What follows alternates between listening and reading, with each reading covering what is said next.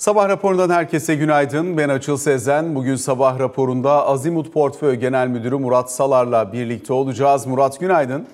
Günaydın Açıl, iyi yayınlar. Teşekkür ediyoruz. Şimdi özellikle bir yandan Türkiye'de seçim satımı haline girdik. Artık sonuna yaklaşıyoruz. Dolayısıyla e, bir yandan içeride buna ilişkin yatırımcı tercihleri, yatırımcı stratejileri nasıl şekilleniyor buna bakacağız. Diğer taraftan Özellikle şu an itibariyle kur alım satım marjları arasındaki makasın ciddi şekilde açılmış olmasından kaynaklanan bir takım soru işaretleri var. Bunların detaylarını yorumlamaları rica edeceğiz. Dünyaya dönüp baktığımız zaman Amerika'da borç tavanı ile ilgili tartışmalar, aynı zamanda benzer şekilde e, bankacılık krizine ilişkin olayların yansımaları var. Yurt dışında da risk iştahının çok yüksek olmadığı bir dönemden geçiyoruz. Dolayısıyla yer kaldığı müddetçe bir miktar bunlara da değineceğiz. Bugün de para politikası kurulu toplantısı var. Oradan çıkacak olan sonuca ve dile dair de detayları yine değerlendirmeye çalışacağız. Önce istersen bugünkü toplantıyla başlayalım. Merkez Bankası'ndan nedir beklentiniz Murat? Bir beklentimiz yok açıl. Yani e, eskiden aslında bu toplantılar çok böyle e, piyasanın önem atfettiği ve hatta fiyatlamalarda çok etkin olan sonuçları beklenen toplantılarda ancak e, Merkez Bankası'nın para politikası uygulaması e, Merkez Bankası'nın e, faiz, belirlediği faiz oranının piyasadan kopuk olması bu toplantıların anlamını veyahut da burada kararların e, piyasada fiyatlanacak bir gelişme olmadığı noktasına getirdi. Dolayısıyla herhangi bir beklentimiz yok.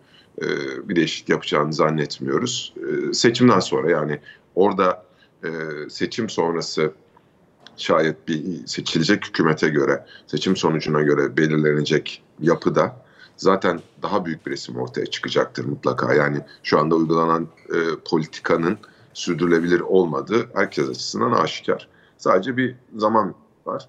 E, seçim sonrası gelecek hükümet e, ona göre belki kurgulanacak yeni Merkez Bankası yönetim yapısı e, veya mevcut yönetim onu bilemiyorum. Ama politikanın e, bu şekilde olmayacağından aşağı yukarı hepimiz eminiz.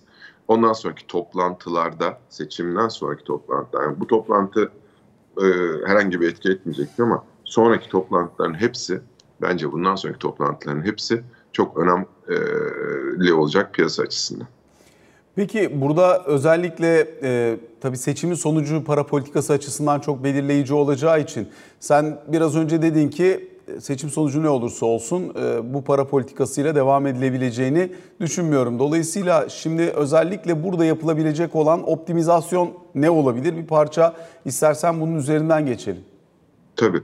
Ee, aslında açıl ne olduya bakalım bir. Ee, bir yayının başında sen de söyledin. Piyasada birkaç tane farklı kur oluştu. Yani biz yakın tarihte hep şunu tartışıyorduk. Birkaç tane farklı faiz var diyorduk. E, şimdi birkaç tane de farklı kur oluşmaya başladı. E, bu tehlikeli. E, çok da istenen bir şey de değil. Bu politikanın sonucu, bu para politikasının sonucu e, buraya getirdi. İşte Merkez Bankası eliyle veyahut da kamu bankaları eliyle e, belli bir yerde kontrol edilmeye çalışılan e, bankacılık tarafındaki döviz kuru ama diğer tarafta gerçek hayatta farklı bir kur var. Şimdi bunun çok devam etmesi beklenemez. Bir bu değişecek. İkincisi aslında bunun değişimine yönelik yani daha doğrusu kur üzerindeki baskıyı e, azaltmaya yönelik bir faiz artışı oldu. Yani piyasa faizinde artışı oldu. Mevduat faizleri yukarıya gitti. Swap faizleri benzer şekilde. İşte Viyop'ta taşınan vadelerin içindeki e, faiz oranı yükselmeye başladı. Esasen e, Türkiye'de pratikteki faiz oranları yükseldi. E, böyle baktığında aslında birden fazla kur var diyoruz ama e, dışarıdaki kur da çok yükselmiş değil. Bunun da sebebi faizin yükselmiş olması. Şimdi ne olması gerekiyor e, seçimden sonra? Biraz daha sadeleşmek gerekiyor. Her şeyden önce piyasaya bir güven vermek gerekiyor. Yani böyle mikro management dediğimiz e, kısa vadeli yönetimlerle veyahut da vaka ortaya çıktıkça refleks verilen aksiyonlar yerine daha kalıcı, piyasanın önünü görebileceği daha orta uzun vadeli e, politika bileşenlerinin piyasanın önüne konulması gerekiyor. Yani e, seçilecek hükümet, daha doğrusu seçilecek cumhurbaşkanı ve meclis teorik olarak 5 yıl görev yapacak. E, bu sürenin tamamını kapsayacak veyahut da yarısını kaplayacak bir politika setinin e, bütün sadece Türkiye'ye değil, e, bütün dünyaya bir program olarak anlatılması gerekiyor. O programın kabul görmesi gerekiyor. Tekrar altını çizeyim. Sadece Türkiye'den değil, dünyadan da bu programın e, kabul görmesi gerekiyor. Onunla birlikte aslında piyasa faiz oranlarının şu anda bulunduğu seviyeden çok uzak bir yerde dengelenmeyeceğizdir diye tahmin ediyorum ben. Yani ihtiyaç böyle e, ekstrem bir faiz artışı değil. Sadece piyasa gerçeklerine yaklaşması Merkez Bankası'nın. E, bu olduğu zaman ve bunun da amacının ne olduğunu yani konu enflasyonla mücadele ise veyahut da konu daha realistik bir faiz politikası ise, para politikası ise bunun e, piyasanın kafasında berraklaşmasını sağlamak, amacının ne olduğunu, nereye varınca politika setinin tekrar revize edileceğinin anlatılmasıyla e, piyasa ikna olacaktır. Sadece e, ne tarafa bakacağımıza dair iyi bir projeksiyonu koyması gerekiyor Merkez Bankası'nın. Daha öncelerden zaman zaman Merkez Bankası'nın piyasa üzerinde etkin olduğu zamanlarda hep konuşurduk. İşte Merkez Bankası piyasanın önünde, Merkez Bankası piyasanın arkasında kaldı diye. Tekrar önüne geçmesi gerekiyor piyasanın. Şimdi piyasanın kendisi oldu diyebilir miyiz bilmiyorum Merkez Bankası. Ee, yani bayağı etkin bir biçimde e, döviz piyasasında var. Yani bir merkez bankası ama onun haricinde de açıl. Şunu, şunu anlatmaya çalışıyorum. Yani asıl hikaye şu. Bu mikro yönetimden uzaklaşmamız gerekiyor. Bununla sadece kısa vadeyi yönetebiliyoruz. İşte çeşitli düzenlemeler geliyor bankacılık tarafına. Bizim tarafa da e, sermaye piyasalarına, bütün yani reel sektöre de işte şirketlerin nasıl kredi kullanabileceğine dair vesaire bunlar hep aslında kısa vadeli yönetimler. Belki e, zaman zaman e, mikro yönetim de ihtiyaç duyulan şeylerdir ama önce bir makroyu halletmek lazım. Makro tarafta bizim e, hedefimiz enflasyonla mücadele mi veya önceliğimiz? Veya birden fazla hedefimiz mi var? Bunların e, bu hedeflere nasıl ulaşacağımıza dair e, bir berraklaşmaya ihtiyaç var. Merkez Bankası mutlaka etkin olacaktır. Ya bütün dünyada merkez bankaları e, çok çok çok önemli e, kurumlar. Yani ekonominin merkezindeki kurumlar. Ama e, işlevselliğini yitirince para politikası yani bugün işte başlayalım seninle kaç tane faiz var? Merkez Bankası'nın politika faizi var. Bir tahvil faizi var. E, bir özel sektörün borçlanma faizi var. Bankalarda kredi faizi var mevduat faizi var. Merkez Swap Bankası'nın var. mesela fiziki TL teslimatlı kontratlarda uyguladığı faiz var. Mesela o piyasa faizine yakın ama politika faizi 8,5 örneğin. İşte mesela yani o politika faizi nerede uygulanıyor? Yani kime uygulanıyor? Veya 8,5'la evet ihracatçı vesaire hani e, bazen bu oranlarla kredi bulabiliyor bu da yanlış bir şey de değil. Yani sektörel bazda ayrım yapılması aslında mikro management'ın buralarda yapılması gerekiyor. Yani öncelikli sektör, sektörler, stratejik sektörler seçilerek ekonomiye yarattığı katma değeri, istihdama yarattığı katma değerinin vesaire ölçülerek desteklenmesi son derece doğru işler. Ama diğer taraftan şu anda içinden geçtiğimiz süreçte başında konuştuğumuz yani bulanıklık veyahut da berrak olmayan kısım nerede dersen uygulanan politikanın amacında. Amaç belli olmadığı için süreyi tanımlayamıyoruz. Süreyi tanımlayamadığımızda da biz kendimize göre diyoruz ki herhalde seçime kadar gidecek. E, çünkü elimizde buna dair de bir veri yok. Bu konuda bizi aydınlatmış kimse de yok. E, tahminimiz o ki en azından bu politikanın uzun bir süre devam etmeyeceğini tahmin ediyoruz. Yan etkilerinin, komplikasyonlarının ortaya çıktığını gözlemliyoruz. E, seçim bir şey, zaman tahdidi. Onun akabinde işte artık çok yerleşti e, herkesin söylemine ortodoks dediğimiz daha böyle anlaşılabilir diyeyim. Yani daha anlaşılabilir politika setlerine yavaş da olsa bir geçiş olduktan sonra çünkü yönetilmesi gereken çok şey var açıl işte kur koruma mevduat tarafında 100 milyar dolara yakın bir rakam var.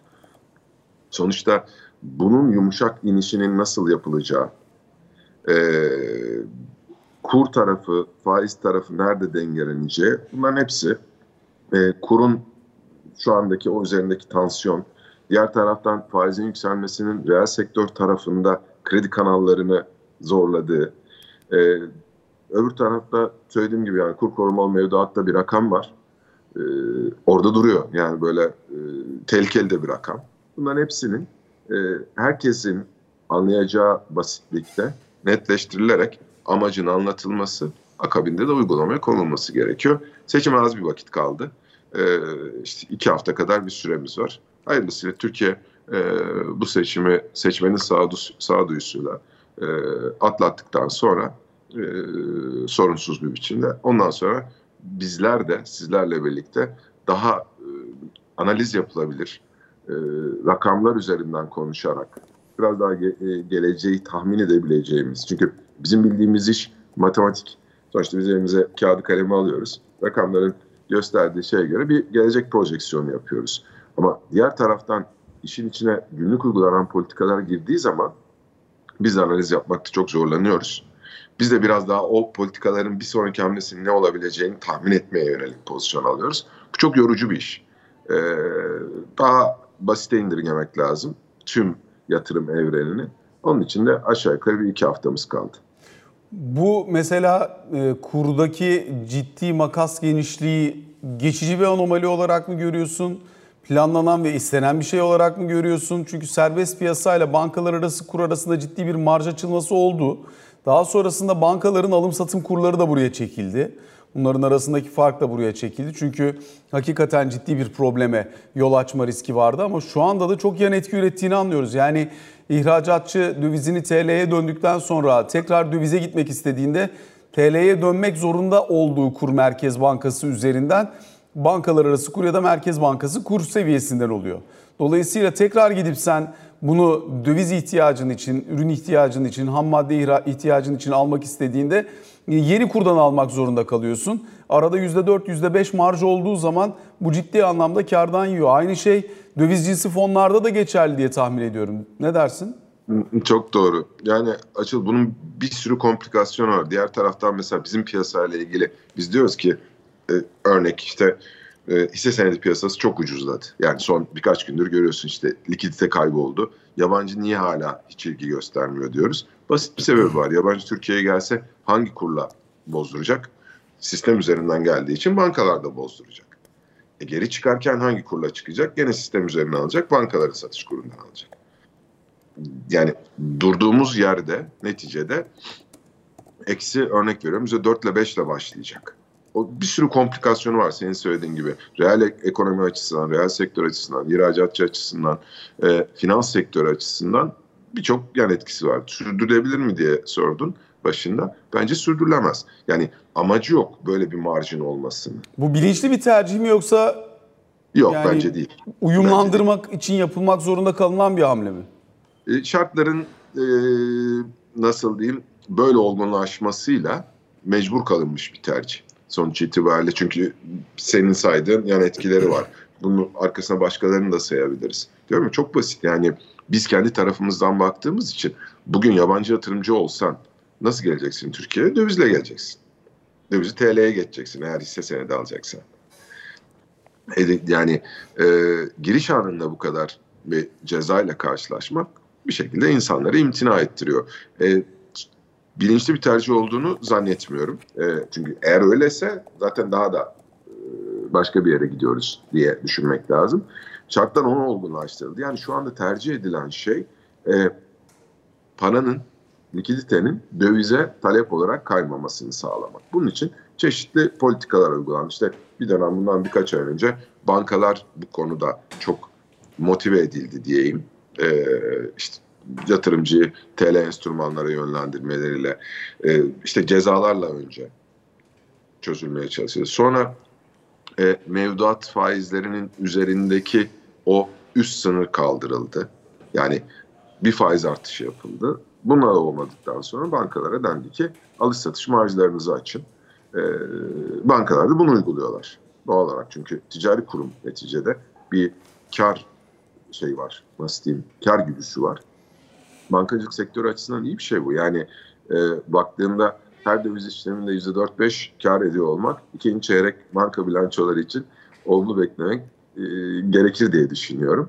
Ama diğer taraftan ekonominin genel sağlıklı işleyişi, bütün paydaşlarının, reeli, finans sektörünün vesaire sağlıklı işleyişi açısından sürdürülebilir mi?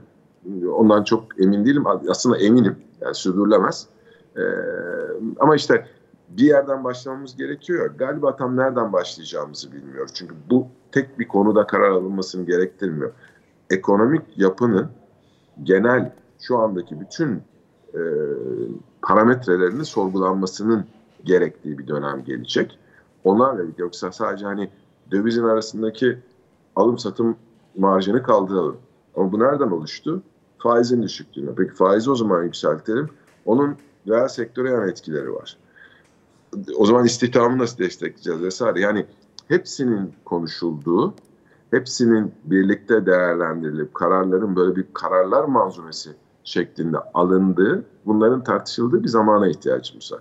Onun da zamanlamasının en optimumu sanki seçim akabi gibi e, gözüküyor. Çünkü burada e, mevcut iktidarın da seçimlerle ilgili tercihlerine baktığınız zaman e, bakanların milletvekili olması aslında şu mesaj demek ki ekonomi yönetiminde de ya diğer e, icracı bakanlıklarda da aslında yeni isimler gelecek. Bakanlar milletvekili oluyor büyük çoğunluğu. E, öyle olduğu zaman yeni gelecek isimler, onların birlikte çalışacağı kadrolar e, hem iktidarda veyahut da muhalefet kazanırsa o tarafta bir politika seti değişikliği hem gerektiriyor hem de olacak gibi duruyor. Ee, biz de onu bekliyoruz hep birlikte. Biraz önce Garanti Bankası'nın birinci çeyrek kar rakamı geldi. 15.7 milyar lira olarak gerçekleşti. Piyasa beklentisi 13.1 milyar TL. Dolayısıyla bunun üzerinde bir e, kar rakamı olduğunu söyleyebiliriz. E, detayları arkadaşlar az sonra atacaklar. Önceki çeyrekki net kar 19.9 milyar TL. E, geçen yılın aynı çeyreğinde 8.2 milyar TL. Bankalarda karlılık devam ediyor. Öz kaynak karlılığı açısından da belirli bir seviyede kalmaya devam ediyor bankalar. Diğer taraftan dün akşam saatlerinde Akbank bilançosunu görmüştük Murat. Orada da yine 10.7 milyar lira piyasa beklentisine paralel bir kar rakamı geldiğini gördük. 2023 yılı için mesela Akbank'ın vermiş olduğu rehberlikte %30 civarında bir öz kaynak karlılığından bahsediliyor. Hem bankaların bu dönemdeki bilançolarını nasıl değerlendiriyorsun? Garantinin detayını görmedik henüz ama e, nasıl değerlendiriyorsun? Hem de aynı zamanda özellikle bankaların yılın ilk yarısına ilişkin gidişatıyla yılın geri kalanındaki gidişatı arasında bir fark oluşmasını bekliyor musun? Aslında şöyle e, açıl belki şöyle bir tanım yapmak lazım başlarken. E, Türk bankacılık sektörü hakikaten çok başarılı bir biçimde yönetiliyor. Yani bunca e, çok sayıda değişen karara rağmen e, bazen kararların işte sabah açıklanan kararları, uygulamaların, regülasyonların anlaşılması bazen bir iki gün alabiliyor. Onların hepsinin olduğu bir yerde hala bu performansı koruyabilmek gerçekten e, büyük başarı. O yüzden Türk bankacılık sektörü hem değer olarak hem de insan kalitesi olarak e, daha fazla takdiri bence hak ediyor. Önce bunu söyleyeyim. Diğer taraftan e, biraz evvel söyledin %30 civarında bir öz sermaye karlılığı bu yılın enflasyonunun geçen yıl gibi olmayacağını tahmin ediyoruz, varsayıyoruz. Böyle baktığında aslında tatminkara yakın bir öz sermaye karlılığı seviyesi. Daha rasyonel. Yani geçen sene örnek veriyorum Akbank 60 milyar lira kar etti ama e, gerçekten böyle efektif bir karlılık mı falan tartışılabilecek şeyleri Akbank özelinde söylemiyorum tabii. Yani aklıma onun rakamı geldiği için söylüyorum. E, son derece iyi gidiyor Akbank. Yabancının en fazla pozisyon aldığı banka konumunda. E, öz sermayekarlığı olarak tatminkar yerlere doğru geliyor bankacılık, Türk bankacılık sektörü. Birçok gelişmeye son derece dinamik bir biçimde, elastik bir biçimde cevap verebiliyor. E, bilanço açıklarken biliyorsun çok fazla böyle rezerv da ayırıyor Türk bankaları. Yani daha muhafazakar. E, orada bilançonun içerisinde kullanabilecekleri yerler de var. e, zaman zaman tartışıyoruz işte bu e, tahvil, yani pozisyon tahvil tarafındaki pozisyonlanmalar ne kadar bir hasar yaratır. Onları da analiz ettiğimizde çok büyük bir hasar potansiyeli gözükmüyor Türk bankacılık sektöründe. Dolayısıyla demin baştan beri konuştuğumuz önünü görebilen bir Türk bankacılık sektörü bundan çok daha iyisini yapacaktır. E, genel yani piyasa görüşü olarak söyleyeyim. E, biz Türk bankalarının özellikle hisse senedi tarafında e, değerlerinin hak ettiği seviyenin çok uzağında olduğunu düşünüyoruz negatif anlamda. e, bugün neredeyse yıllık karı kadar değerlerle işlem gören Türk bankaları, defter değerinin altında işlem gören Türk bankaları bu kadar her koşula uyum sağlayabilen kadroların olduğu bankacılık sektörünün çok da hak ettiği bir yer değil. O yüzden e, bu seneyi de bankalar e, yılın tamamı için söyleyeyim. Ben çok e, ayrıntılı analiz yapamıyorum. Açıl, e, vakıf değilim yani konuya. E, çok içinde değilim. E, bu yılda yine son derece e, piyasa koşullarına göre başarılı bir biçimde ta, e, tamamlayacaklarını zannediyorum. Peki e, borsadaki genel gidişatı da sormak istiyorum sana Murat. Özellikle endekste son iki günden bu yana biraz ciddi anlamda da e, marjı açılmış bir düşüş hareketi görüyoruz. 4780 puanlara kadar geldi endeks. Dolayısıyla e, buralardaki e, yumuşamayı, buralardaki zorlanmayı neye bağlıyorsun diye sormak isterim sana. Aslında piyasa ucuz mu? Ucuz hatta çok ucuz açıl. Ama diğer taraftan işte uygulanan politikanın yarattığı komplikasyonlar ister istemez borsa tarafını da etkiliyor. Yani e, kurda işte kapalı çarşı farklı, bankacılık farklı konuları böyle e, tartışıldıkça normalde kura ihtiyacı olmayan insanı da döviz alımına yönlendiriyor. Koruma amaçlı. Şimdi bir kısımda bu var. Kur tarafı şu anda herkesin baktığı bir yer. İkinci kısım faizler yükseldiği için hisse senedini taşımanın maliyeti yükseliyor. Yani alternatif getirisi yükseliyor. Ee, öyle olunca da likiditenin kaybolduğu bir ortamda yabancının da demin söylediğim kur birden fazla kur alış satış marjının açıldığı bir kur seviyesinde e, girmesinin bir anlamı olmadığından yerlilerin taşıma maliyeti yükseliyor.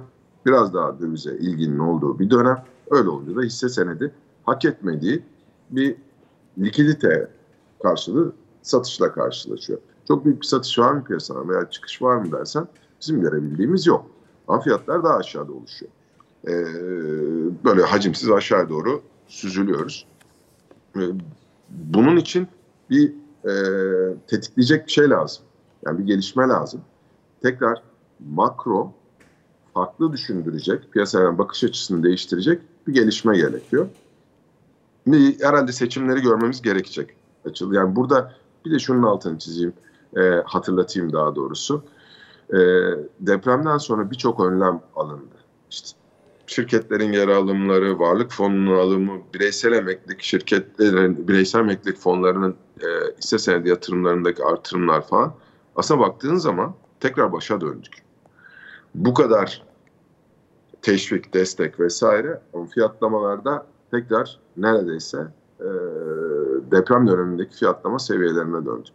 O yüzden de politika kararları oluşturulurken e, biraz daha orta uzun vadeli oluşturulması gerekiyor. Yani siz depremde depremden sonra piyasayı desteklemek için kararlar açıkladığınızda diğer taraftan kur ve faiz politikası sağlıklı işlemediğinde aslında o ilk açıkladığınız kararlar da zarar görüyor. O sebeple yani mikro karar alma mekanizması dediğimiz şeyin makroya dönmesi gerekiyor. Bütün resmin birlikte değerlendirilip yan etkilerinin, komplikasyonlarının senaryolarla birlikte değerlendirilip ondan sonra o karar setinin paylaşılması gerekiyor. Şu anda yaşadığımız şey faizler yükseliyor. E, kur tarafına bir ilgi var ya da herkes bir gözüyle orayı bakıyor. Öyle olduğu zaman da borsa biraz daha üçüncü, dördüncü planda kalıyor. Ucuz mu? Çok ucuz. Evet. Ama hani hani e, şu andaki öncelik ucuz veya pahalı değil. Son sorum belki bir, bir dakika içerisinde yanıtını rica edeceğim. Çok düzenleme var, çok regülasyon var. Eğer para politikası değişecekse, örneğin muhalefet iktidara gelme ihtimali barındırıyorsa geri alınması gerekecek çok fazla karar. Dolayısıyla çok da ciddi bir koordinasyon ihtiyacı söz konusu olacak. Muhalefette ekonomiyi yönetmeye talip olduğunu düşündüğü, e, düşünen e, kişilerin ya da oralardaki adaylarınsa yaptıkları açıklamalarda daha çok birbirlerine yönelik uyum içeren değil zorlayıcı açıklamalar olduğunu görüyoruz. Dolayısıyla bu piyasa açısından bir soru işareti yaratıyor mu? Bunu da sormak isterim sana. Tabii yaratıyor. Yani e, o açıklamalar işte, muhalefet tarafında e, İyi Parti, e, Deva Partisi vesaire bunların arasındaki tartışmaları bizler de piyasa olarak takip ediyoruz. mutlaka bir soru işareti o.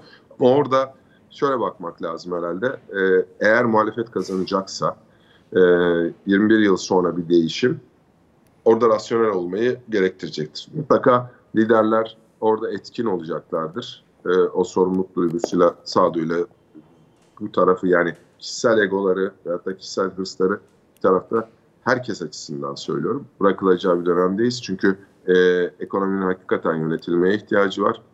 Mevcut iktidar veya mevcut muhalefet her kim sorumluluk alırsa alsın gerçekten önemli konular var.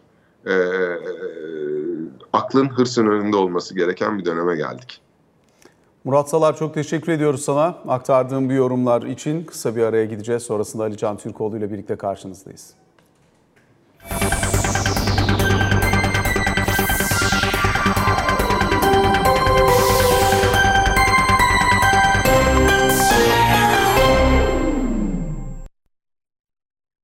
Sabah raporunun ikinci bölümüyle karşınızdayız. Alican Türkoğlu da bizlerle birlikte. Alican günaydın. Günaydın. Öncelikle Cumhurbaşkanı Erdoğan'ın sağlık durumuna ilişkin çok fazla tartışma var. Çok da bilgi kirliliği var. Bu tür her dönemde gördüğümüz şeyler. Dolayısıyla nedir son durum diye bir sorarak başlayalım. Ee, şimdi e, dün bir önceki gün katılmış olduğu televizyon programında rahatsızlandı. Zaten kendisi de bir üşütme geçirdiğini söylemişti. Dün de bu yüzden e, Ankara-Sivas Yüksek Hızlı Tren Hattı'nın açılışına katılmadı. Kırıkkale, Yozgat ve Sivas mitingleri iptal edildi. Kendisinin yerine Cumhurbaşkanı Yardımcısı Fuat Oktay katıldı daha doğrusu. Ee, sonra da dün akşam özellikle e, çok yoğun bir şekilde senin de söylediğin gibi sosyal medya üzerinden özellikle e, sıkıntılı bir durumda olduğu yönünde haberler geçmeye başladı. Ama dün hem Cumhurbaşkanı Yardımcısı Fuat Oktay'dan e, hem AK Parti Sözcüsü Ömer Çelik'ten hem Cumhurbaşkanlığı İletişim Başkanı Fahrettin Altun'dan Cumhurbaşkanı Erdoğan'ın sağlık durumuna ilişkin açıklamalar geldi. Bahsedildiği gibi, iddia edildiği gibi bir durum olmadı. Kendisinin görevinin başında olduğu bir, bir gün önce söylemiş olduğu gibi e, bir rahatsızlık geçirdiğini, e, bir üşütme geçirdiğini ve e, doktorların tavsiyesi üzerine de küçük bir istirahat sonrasında tekrar görevinin başına da döneceğini, daha doğrusu mitinglere de devam edeceğini ifade ettiler dün akşam itibariyle yapılan açıklamalarda. Şimdi o yüzden anladığım kadarıyla ki bugün Cumhurbaşkanı'nı görme imkanı da olacak. Bugün Akkuyu'da, Mersin Akkuyu'da nükleer santralin yakıt teslimi, Akkuyu'nun yakıt teslimi töreni var. Normalde Cumhurbaşkanı buraya fiziken katılacaktı. Putin de video ile bağlanacak. Putin de video konferansla bağlanacaktı. Putin de video konferansla bağlanacak. Cumhurbaşkanı da video konferansla bağlanacak. Şimdi saat 13.30'da bildiğim kadarıyla saat olarak da Cumhurbaşkanı Erdoğan'ın hitabı olacak Akkuyu'daki törenle ilgili olarak. Dolayısıyla e, yarından itibaren de normal programına döneceği söyleniyor ama bugün tekrar işte doktor kontrolünden sonra yine e, dinlenmesi yönünde bir tavsiye gelirse o program değişir mi onu göreceğiz. Ancak durum şu an itibariyle bu. Bu kapsamda buradan da Akkuyu'ya geçeyim. Akkuyu'da da bugünkü törende dediğim gibi hem Putin'in hem Erdoğan'ın konuşması olacak.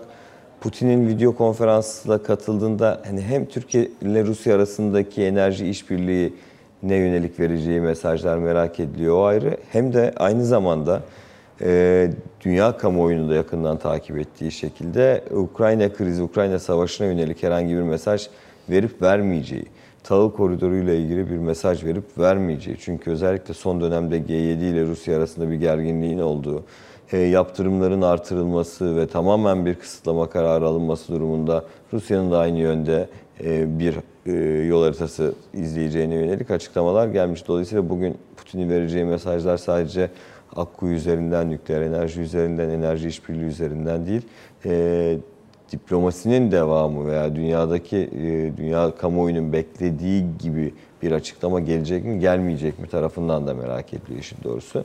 Onun dışında Akkuyu'ya gelirsek e, bugün itibariyle ilk yakıt teslimi yapılacak dediğim gibi. E, sonra test ve e, sertifikasyon süreçlerine geçilecek. Toplam 4 ünite 1200 megawatttan oluşuyor. 4800 megawatt toplamında. Kalan 3 ünitenin e, 2026'ya kadar devreye alınması hedefleniyor, planlanıyor şu an itibariyle. E, 4 reaktörden de toplam e, 35 milyar kilowatt saatlik bir üretimin sağlanması. Bunun da Türkiye'nin tüketiminin ihtiyacının daha doğrusu yüzde onuna tekabül ettiği yönünde bilgiler var. Planlama şu anda bu yönde. E, nasıl bir gidişat olacağını göreceğiz ama bugünün takvimini belirtmek gerekirse e, hem Putin'in hem Cumhurbaşkanı'nın hitapları, Cumhurbaşkanı Erdoğan'ın hitaplarının da öğlen 13.30 itibariyle olması bekleniyor. Dolayısıyla oradan ne gibi mesajlar gelecek görecek onları e, takip edeceğiz. Bir yandan da seçimle ilgili olarak yurt dışında oy verme işlemleri başladı. Dolayısıyla bununla ilgili süreci de bir istersen hızlıca aktararak. Toplam 3 milyon 416 bin 98 seçmen oy kullanacak e, yurt dışında. İkinci tur olursa buna 2435 yeni seçmen daha ekleniyor. 2018'de 60 ülkede kullanılmıştı. E, bu seçimde 74 ülkeye çıkarıldı. Ancak e, geçtiğimiz gün alınan kararla Sudan iptal edildi. 73 ülkede oy kullanılacak. Yurt dışında oy verme işlemleri normalde 9 Mayıs'ta bitiyor ama gümrük kapılarında 14 Mayıs e, seçim günü saat 17'ye kadar verilebiliyor. Hangi ülkede ne zaman oy kullanabileceğine ilişkin tüm bilgiler Yüksek Seçim Kurulu'nun internet sayfasında var. Havalimanında, havalimanlarında ve gümrük kapıları şu an itibariyle hazırlandı. Sabah 8 itibariyle de yerleştirilen sandıklarda oy verme işlemi başladı. Dolayısıyla bugün sabah 8 itibariyle e, artık seçimin resmen Türkiye'de başladığını söyleyebiliriz. Alican teşekkür ediyoruz. teşekkür Böylelikle ediyorum. sabah raporuna son noktayı koymuş oluyoruz. Hoşçakalın.